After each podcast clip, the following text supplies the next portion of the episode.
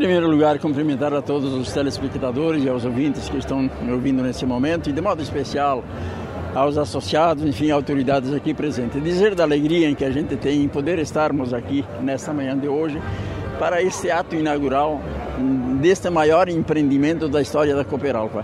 Eu acho que isso é um significado do trabalho que se vem desenvolvendo, é fruto de tudo isso e é fruto da confiança que todos têm para com a Cooperalfa, de modo especial aos conselhos de administração, aos colaboradores e nada melhor do que agradecermos o apoio dos associados que são os donos. Então nós temos temos a grata satisfação de poder entregar este belo empreendimento num custo acima de 300 milhões de reais investido aqui. E isso é, é um marco histórico para completarmos os 55 anos, que será no dia 29 de outubro, agora próximo. Então, 55 anos.